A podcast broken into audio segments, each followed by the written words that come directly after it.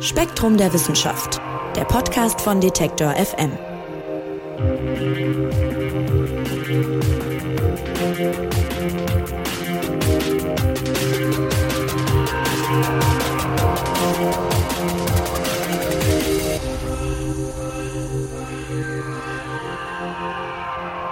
Hallo und herzlich willkommen zum Spektrum Podcast. Mein Name ist Marc Zimmer und ich freue mich wie immer, dass ihr dabei seid. Der berühmte Immunologe Paul Ehrlich, ja, den kennen wir jetzt zu Zeiten der Corona-Pandemie vor allem durch das nach ihm benannte Paul-Ehrlich-Institut. Das ist also die Bundesbehörde, die zuständig ist für die Zulassung von Impfstoffen und von Arzneimitteln. Und eben dieser Paul Ehrlich, der hat vor ungefähr 120 Jahren gesagt, er glaube nicht daran, dass das Immunsystem seinen eigenen Körper angreifen kann. Und inzwischen wissen wir, dass er da falsch lag. Bei sogenannten Autoimmunerkrankungen nämlich, da attackiert der Körper sich tatsächlich selbst. Und das kann zu schweren Krankheiten führen. Schätzungsweise viereinhalb Prozent der Weltbevölkerung sind von solchen Autoimmunkrankheiten betroffen. Und die Frage ist ja, warum? Warum greifen die Zellen eigentlich den eigenen Körper an? Und da ist immer noch vieles unklar und genau darum geht's im aktuellen Spektrum-Magazin. Spektrum-Redakteur Frank Schubert ist da, um es uns zu erklären. Hallo Frank. Hallo Marc. Ja, Frank, Autoimmunkrankheiten, die gibt's ja in verschiedensten Ausprägungen. Vielleicht kannst du mal so ein bisschen ein paar nennen. Was sind denn so die bekanntesten und, und häufigsten?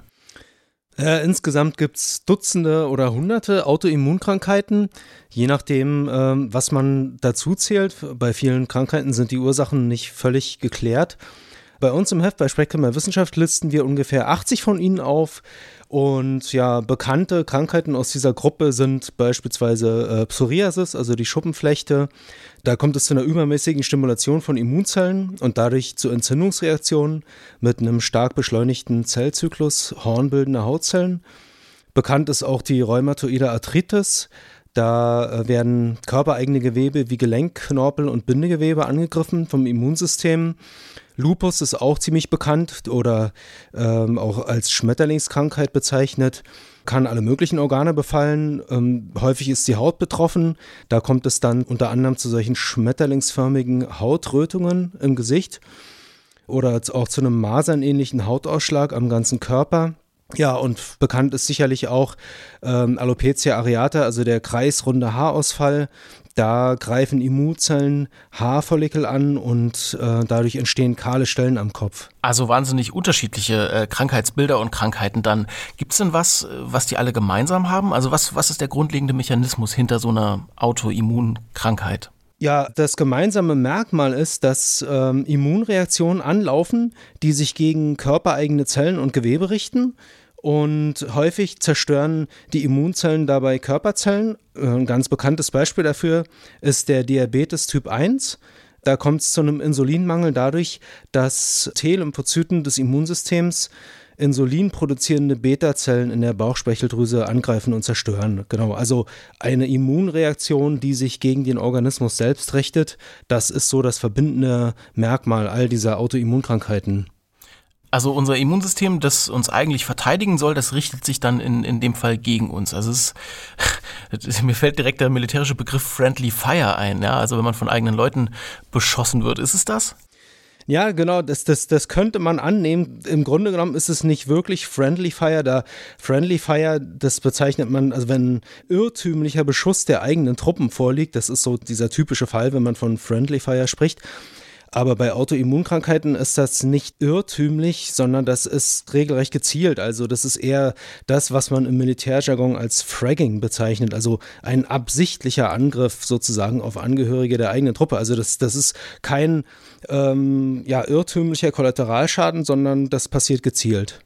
Ja, ist natürlich die Frage, wer führt denn diesen gezielten, wie du sagst, Angriff auf den eigenen Körper eigentlich an? Um das zu verstehen, müssen wir, glaube ich, so ein paar Begriffe klären, die du auch gerade schon so angeschnitten hast. Also B- und T-Zellen zum Beispiel und dann geht's auch noch viel um Antikörper und äh, Antigene. Also wie hängt das denn alles mit Autoimmunkrankheiten zusammen? Wer sind die Übeltäter? Das ist ziemlich kompliziert, aber äh, bei Autoimmunkrankheiten spielen äh, häufig sogenannte Autoantikörper eine Rolle. Also Antikörper kennt, glaube ich, jeder, hat, glaube ich, jeder schon mal gehört in Zeiten der Covid-Pandemie. Hatten wir ja hier auch im Podcast, war das ja auch schon öfters mal Thema. Antikörper sind kleine Proteine, die werden hergestellt von B-Zellen des Immunsystems und die heften sich an sogenannte Antigene. Also das sind typischerweise körperfremde Strukturen, also Moleküle beispielsweise auf Bakterien und Viren. Und die Antikörper eben koppeln daran, blockieren diese Strukturen oder kennzeichnen sozusagen diese Strukturen auch als gefährlich und geben sie zum Abschluss frei. Und Autoantikörper sind auch Antikörper und die binden auch an Antigene, aber an spezielle, nämlich an sogenannte Selbstantigene. Und das sind Strukturen auf unseren eigenen Körperzellen. Und da binden die Autoantikörper dran und locken dort äh, spezialisierte Zerstörer an, also zum Beispiel zytotoxische T-Zellen. Und die äh, töten dann die äh, Zellen ab, die die Autoantikörper markiert haben. Und woher diese Autoantikörper jetzt kommen, in jedem Fall, das ist nicht völlig geklärt. Wahrscheinlich spielen Erbanlagen dabei eine Rolle. Jede Körperzelle, die wir haben in unserem Körper, die ist ja potenziell anfällig dafür, ähm, beispielsweise zur Krebszelle zu werden oder infiziert zu werden von Krankheitserregern. Und wenn das passiert, dann muss sie dem Immunsystem irgendwie mitteilen können, dass sie in Schwierigkeiten ist. Und dafür besitzen Zellen bestimmte Gene, bestimmte Erbanlagen, die es ihnen erlauben, äh, Signalstoffe zu produzieren, sogenannte Zytokine und Chemokine. Das sind also Stoffe, die ähm, dem Immunsystem signalisieren, Achtung, hier ist irgendwas, hier läuft irgendwas schief, da muss was passieren. Und diese Signalstoffe, die provozieren eben Immunreaktionen. Und wenn die Erbanlagen, die die Zellen haben, um diese Signalstoffe herzustellen, wenn die mutiert sind, also beispielsweise beschädigt, dann kann das dazu führen, dass die Zellen übermäßig viele Signalstoffe produzieren und damit starke Alarmsignale senden, obwohl sie eigentlich gar kein Problem haben. Und das kann dann dazu führen, dass die, die Immunabwehr aufmerksam wird auf diese Zellen und sie angreift, obwohl sie eigentlich intakt sind. Ja, und ähm, Studien zeigen, dass solche Genvarianten, die zu falschen Alarmsignalen führen, in den Körperzellen, die bei Autoimmunkrankheiten attackiert werden, übermäßig aktiv sind. Da gibt es Studien dazu. So viel also zu den Angreifern und äh, was darüber bekannt ist. Lass uns mal noch auf die Opfer gucken. Also welche Zellen sind denn besonders anfällig dafür, da angegriffen zu werden? Ja, da kennen Forscher einige Merkmale, die da sozusagen solche Zellen, naja, exponiert machen gegenüber solchen Selbstangriffen. Das betrifft zum Beispiel Zellen, die in Drüsen sitzen, also beispielsweise in der Schild- und Bauchspeicheldrüse ähm, und die dort große Mengen von Hormonen ausschütten. Und das ist für die Zelle ein großer Stress, weil sie ja ständig diese Substanzen produzieren und, und ausschütten muss. Und weil diese Zellen dadurch stark beansprucht sind, äh, werden sie von zusätzlichen Belastungen schnell aus dem Gleichgewicht gebracht. In Gefahr sozusagen sind auch Zellen, die Signalstoffe, also solche Zytokine beispielsweise, direkt in die Blutbahn ausschütten. In der Blutbahn verteilen sich diese Signalstoffe dann im ganzen Organismus und dadurch können diese Zellen sozusagen im ganzen Organismus auf sich aufmerksam machen mit ihren Signalsubstanzen und das Immunsystem quasi aus der Ferne provozieren. Ja, und in Gefahr sind auch Zellen, die in gut durchbluteten Gewebe sitzen, weil die eben nah an äh, Blutgefäßen sitzen und dadurch gut erreichbar sind für Immunzellen, die sich ja eben häufig dann durch den Blutkreislauf bewegen. Ja, und jetzt ist die große Frage natürlich die Frage nach dem Warum. Warum greifen die Zellen denn den eigenen Körper an? Was äh, läuft da schief? Du hast ja gerade schon ein bisschen ein paar Sachen gesagt, äh, wo die Forschung vermutet, dass es äh, liegen könnte, aber es ist eben auch noch vieles unklar. Und was ich sehr interessant fand in dem Zusammenhang nach der Lektüre des Spektrum-Magazins, es ist eben auch so, dass gesunde Menschen haben ja diese Zellen auch im Blut. Nur bei denen greifen die eben nicht den eigenen Körper an. Also es gilt irgendwie herauszufinden, warum sich diese Zellen bei manchen Leuten gegen den eigenen Körper wenden und bei anderen völlig harmlos bleiben. Was gibt's denn da bisher für Anhaltspunkte? Was weiß man darüber? Ja, da ist vieles noch unklar. Also das, da tappen Forscher großteils noch im Dunkeln, aber ähm, vermutlich gibt es bestimmte Ereignisse, die Körperzellen schädigen und dazu bringen können, solche falschen Alarmsignale zu senden, sodass sie die Körperabwehr auf sich aufmerksam machen quasi und einen Immunangriff auf sich ziehen. Zu diesen Ereignissen, die Zellen schädigen können, gehören Virusinfektionen oder auch die Einwirkung giftiger Chemikalien. Also es wird beispielsweise schon lange vermutet, dass ähm, bestimmte Viren, die sogenannten Coxsackie-Viren, einen Diabetes Typ 1 verursachen können. Also diese Viren, ja, die infizieren uns eben und die Infektion selbst, also die akute Infektion, die ist oft unkritisch. Die äh, geht so mit Fieber, Unwohlsein, Kopfschmerzen und so weiter einher. Das ist also in der Regel nicht weiter problematisch. Aber wenn zu viele Viren in unserem Organismus sind, dann infizieren die mitunter auch äh, die Beta-Zellen der Bauchspeicheldrüse und zerstören einige von denen. Und diese sterbenden Beta-Zellen, die setzen dann ja, Moleküle frei, die dann als Selbstantigene wirken. Und mit diesen Selbstantigenen machen sie die Körperabwehr aufmerksam, sodass eben T-Zellen darauf aufmerksam werden und sensibilisiert werden und dann quasi in Angriff starten, auch auf die Beta-Zellen, die noch da sind und die auch nicht infiziert sind. Und das kann eben, so vermutet man zumindest, dann zu einem tatsächlich zu einem Diabetes Typ 1 führen. Ja, also Virusinfekte und Chemikalien gehören zu solchen auslösenden Ereignissen. Ja, und einer der Forscher, die er da zitiert im Spektrum-Magazin, der spricht dann zusammenfassend so ein bisschen von drei ja, Zutaten, könnte man sagen, die es eben braucht, damit eine Autoimmunkrankheit entstehen kann. Welche sind das denn?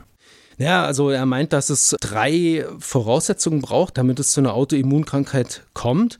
Das ist einmal das Vorhandensein von Selbstantigenen, ja, also irgendwelche ähm, Strukturen, die eben Körperzellen freisetzen, sterbende Körperzellen beispielsweise, die dann das Immunsystem fälschlicherweise als bedrohlich interpretieren kann. Ja, dazu gehört ein entzündliches Umfeld, äh, in dem eben dann solche Immunreaktionen anlaufen, die sich unter anderem auch gegen körpereigenes Gewebe richten können. Ja, und dazu gehört wahrscheinlich auch eine entsprechende genetische Veranlagung. Also wenn zum Beispiel Erbanlagen, die für Signalstoffe kodieren, wenn die ähm, ja irgendwie mutiert sind, ähm, verändert sind und so weiter und dann auf diese Weise zu einer übermäßigen Produktion äh, von Signalstoffen und zu übertriebenen Alarmsignalen führen. Und jetzt deuten auch einige Forschungsergebnisse darauf hin, äh, dass so unterschiedlich die verschiedenen Autoimmunkrankheiten sind, es durchaus auch Gemeinsamkeiten gibt, nämlich die genetischen, die du gerade schon angesprochen hast, äh, bei den Betroffenen. Liegt denn darin dann vermutlich so der Schlüssel für die Frage nach dem Warum? Das könnte durchaus sein. Also bekannt ist, dass viele Genvarianten, die zu falschen Alarmsignalen an die Immunabwehr führen, sich bei mehreren verschiedenen Autoimmunkrankheiten finden. Also bei verschiedenen Krankheitsbildern findet man sozusagen immer wieder die gleichen Erbanlagen, die da verändert sind, die da mutiert sind. Und das deutet auf gemeinsame zugrunde liegende Mechanismen hin. Und dabei äh, handelt es sich oft um Erbanlagen, die mit entzündungsfördernden Zytokinen in Zusammenhang stehen, also mit diesen Signalstoffen, über die wir ja schon gesprochen haben. Ja, und damit machen die Zellen die Körperabwehr üblicherweise auf ein Problem aufmerksam, also zum Beispiel eine Virusinfektion. Und wenn es jetzt irgendwie gelänge, solche Erbanlagen, die mutiert sind, äh, stillzulegen, dann könnte das möglicherweise dazu beitragen, äh, Autoimmunprobleme zu lindern. Also ein möglicher Schlüssel könnte das sein. Ein anderer könnte sein, du hast es gerade schon so ein bisschen angedeutet, als du äh, Chemikalien gesagt hast. Es gibt auch Umweltfaktoren, äh, die Einfluss nehmen und auch Faktoren, die im eigenen Verhalten begründet liegen, die vermutlich zumindest eine Rolle spielen bei Autoimmunkrankheiten. Welche sind das denn? Ja, also das ist auch wieder ein großes Feld. Also Forscher vermuten, dass bestimmte Reizstoffe aus der Umwelt, bestimmte Arzneistoffe, bestimmte Chemikalien entzündliche Zustände provozieren können und das Immunsystem damit fehlleiten können. Und ja, das ist möglicherweise ein Grund dafür, dass Autoimmunkrankheiten zunehmen oder zuzunehmen scheinen. Also eine Studie an US-Bürgern beispielsweise hat gezeigt, dass äh, Autoantikörper um 1990 herum bei ne, ca. 11 Prozent der getesteten Versuchsteilnehmer nachweisbar waren und 2012 waren es schon 16 Prozent der Versuchsteilnehmer. Also offensichtlich ähm, nimmt die Tendenz zu Autoimmunkrankheiten zu. Warum, wissen die Forscher nicht. Da kann man sozusagen aber natürlich bestimmte Mutmaßungen treffen. Und was auffällt, ist, dass in diesem Zeitraum, in dem eben die Autoantikörper zugenommen haben, sind 80.000 bis 90.000 neue Chemikalien zur Nutzung zugelassen worden. Außerdem leben wir heute deutlich anders als noch vor 20, 30 Jahren. Also die Ernährungsgewohnheiten zum Beispiel haben sich deutlich verändert. Die meisten Menschen äh, verzehren heute deutlich mehr hochverarbeitete Lebensmittel und auch die Schlafgewohnheiten haben sich geändert durch die viel stärkere Nutzung von elektronischen Medien, äh, Social Media und so weiter. Also Schlafmangel ist heute deutlich verbreiteter als vor einigen Jahrzehnten und wahrscheinlich spielen alle diese Faktoren, also Umweltchemikalien, äh, Schlaf- und Ernährungsgewohnheiten und so weiter, wahrscheinlich spielt das alles irgendwie zusammen und führt eben dann am Ende offensichtlich dazu, dass äh, Autoimmunkrankheiten häufiger werden. Und das macht es natürlich für die Forschung ziemlich schwer, ne, wenn da so viele Faktoren äh, mit reinspielen können. Ja, auf jeden Fall. Zum Abschluss, Frank, würde ich gerne noch über einen Aspekt reden, den ich total interessant fand, weil, ähm, naja, sagen wir mal, die Art und Weise der Erforschung ich, ich so faszinierend fand. Äh, da geht es nämlich um Folgendes. Man hat in Finnland nach dem Zweiten Weltkrieg äh, die Chance gehabt, sich Autoimmunkrankheiten ganz besonders genau anzugucken oder nicht die Krankheiten, sondern die Voraussetzungen dafür, sagen wir mal so. Und das hat eben was mit dem Zweiten Weltkrieg und der Grenzziehung danach zu tun und mit der sogenannten Hygienehypothese. Was hat man denn da rausgefunden? Ja, richtig, ist äh, total interessant. Das stimmt. Also die sogenannte Hygienehypothese, die kam Ende des 20. Jahrhunderts auf und die besagt, dass die heutigen Lebensverhältnisse deutlich hygienischer sind, als es früher der Fall war. Äh, wir leben sozusagen viel sauberer, wir, wir kommen viel weniger mit, mit Dreck, Schmutz und so weiter in, ähm, in Kontakt, als es früher der Fall war. Und dadurch muss sich unser Immunsystem mit deutlich weniger Krankheitserregern, mit deutlich weniger Parasiten auseinandersetzen und so weiter. Also, und das führt eben laut dieser Hypothese dazu, dass das Immunsystem quasi wenig zu tun hat und dadurch zu Überreaktionen neigt und stärker dazu tendiert, äh, sich gegen den eigenen Organismus zu richten. Hm, das ist auch was, was man schon durchaus im, im Volksmund mal gehört hat. Ne? Irgendwie Leute, die sagen, früher haben wir mehr im Dreck gespielt, da waren wir nicht so oft krank. Ja, ja, genau. Das taucht immer wieder auf. Ja, das ist ziemlich bekannt. Aber in der Tat gibt es auch Belege dafür, die eben dafür sprechen. Also dazu gehört das Beispiel, was du eben schon angesprochen hast. Also die Region Karelien in Nordosteuropa, die ist nach dem Zweiten Weltkrieg äh, aufgeteilt worden zwischen Finnland und Russland ja, die hat eine Bevölkerung, die in sich sozusagen, also die Einwohner der, dieser beiden Teile, des finnischen Teils und des russischen Teils, die ähneln sich ziemlich stark, auch genetisch. Aber diese beiden Teile, also der finnische und der russische, die haben dann eine ziemlich unterschiedliche Entwicklung genommen nach der Teilung. In den finnischen Gebieten, da gab es eine schnell fortschreitende Modernisierung mit ähm, einer starken Verbesserung der Lebensbedingungen, äh, während die russischen Gebiete weitgehend ländlich geprägt blieben. Ja, und jetzt könnte man ja annehmen, dass äh, wenn im finnischen Teil sich die Lebensbedingungen stark verbessern, dann sollten da auch Krankheiten seltener werden. Das war aber tatsächlich nicht der Fall, also jedenfalls nicht bei Autoimmunkrankheiten, sondern da ist das genaue Gegenteil eingetreten. Diabetes Typ 1 zum Beispiel ist in den finnischen Gebieten heute extrem häufig und sechsmal so hoch wie in den russischen Teilen. Und auch bei anderen Autoimmunproblemen, zum Beispiel Zöliakie, da ist die Krankheitshäufigkeit im finnischen Teil sechs bis zehnmal höher als im russischen. Und das verwundert ja nun schon etwas, äh, weil ja, wie gesagt, die Bewohner beider Teile sich doch ziemlich ähnlich sind. Und da fragt man sich natürlich sofort, äh, woran liegt das, woher kommt das? Und äh, da hat es unter anderem eine Studie gegeben, bei der Forscher die Darmflora von Kindern untersucht haben, die äh, aus beiden Landesteilen stammen, also kleine Kinder bis zum dritten Lebensjahr, glaube ich. Und diese Studie hat gezeigt, dass sich die Darmflora ähm, doch stark unterscheidet. Also bei den russischen Kindern, da dominierte eine nicht krankmachende Form des Bakteriums Escherichia coli, bei den finnischen Kindern war das anders. Da dominierte die Bakteriengattung Bacteroides, die das Immunsystem weniger stark aktiviert als die Escherichia coli.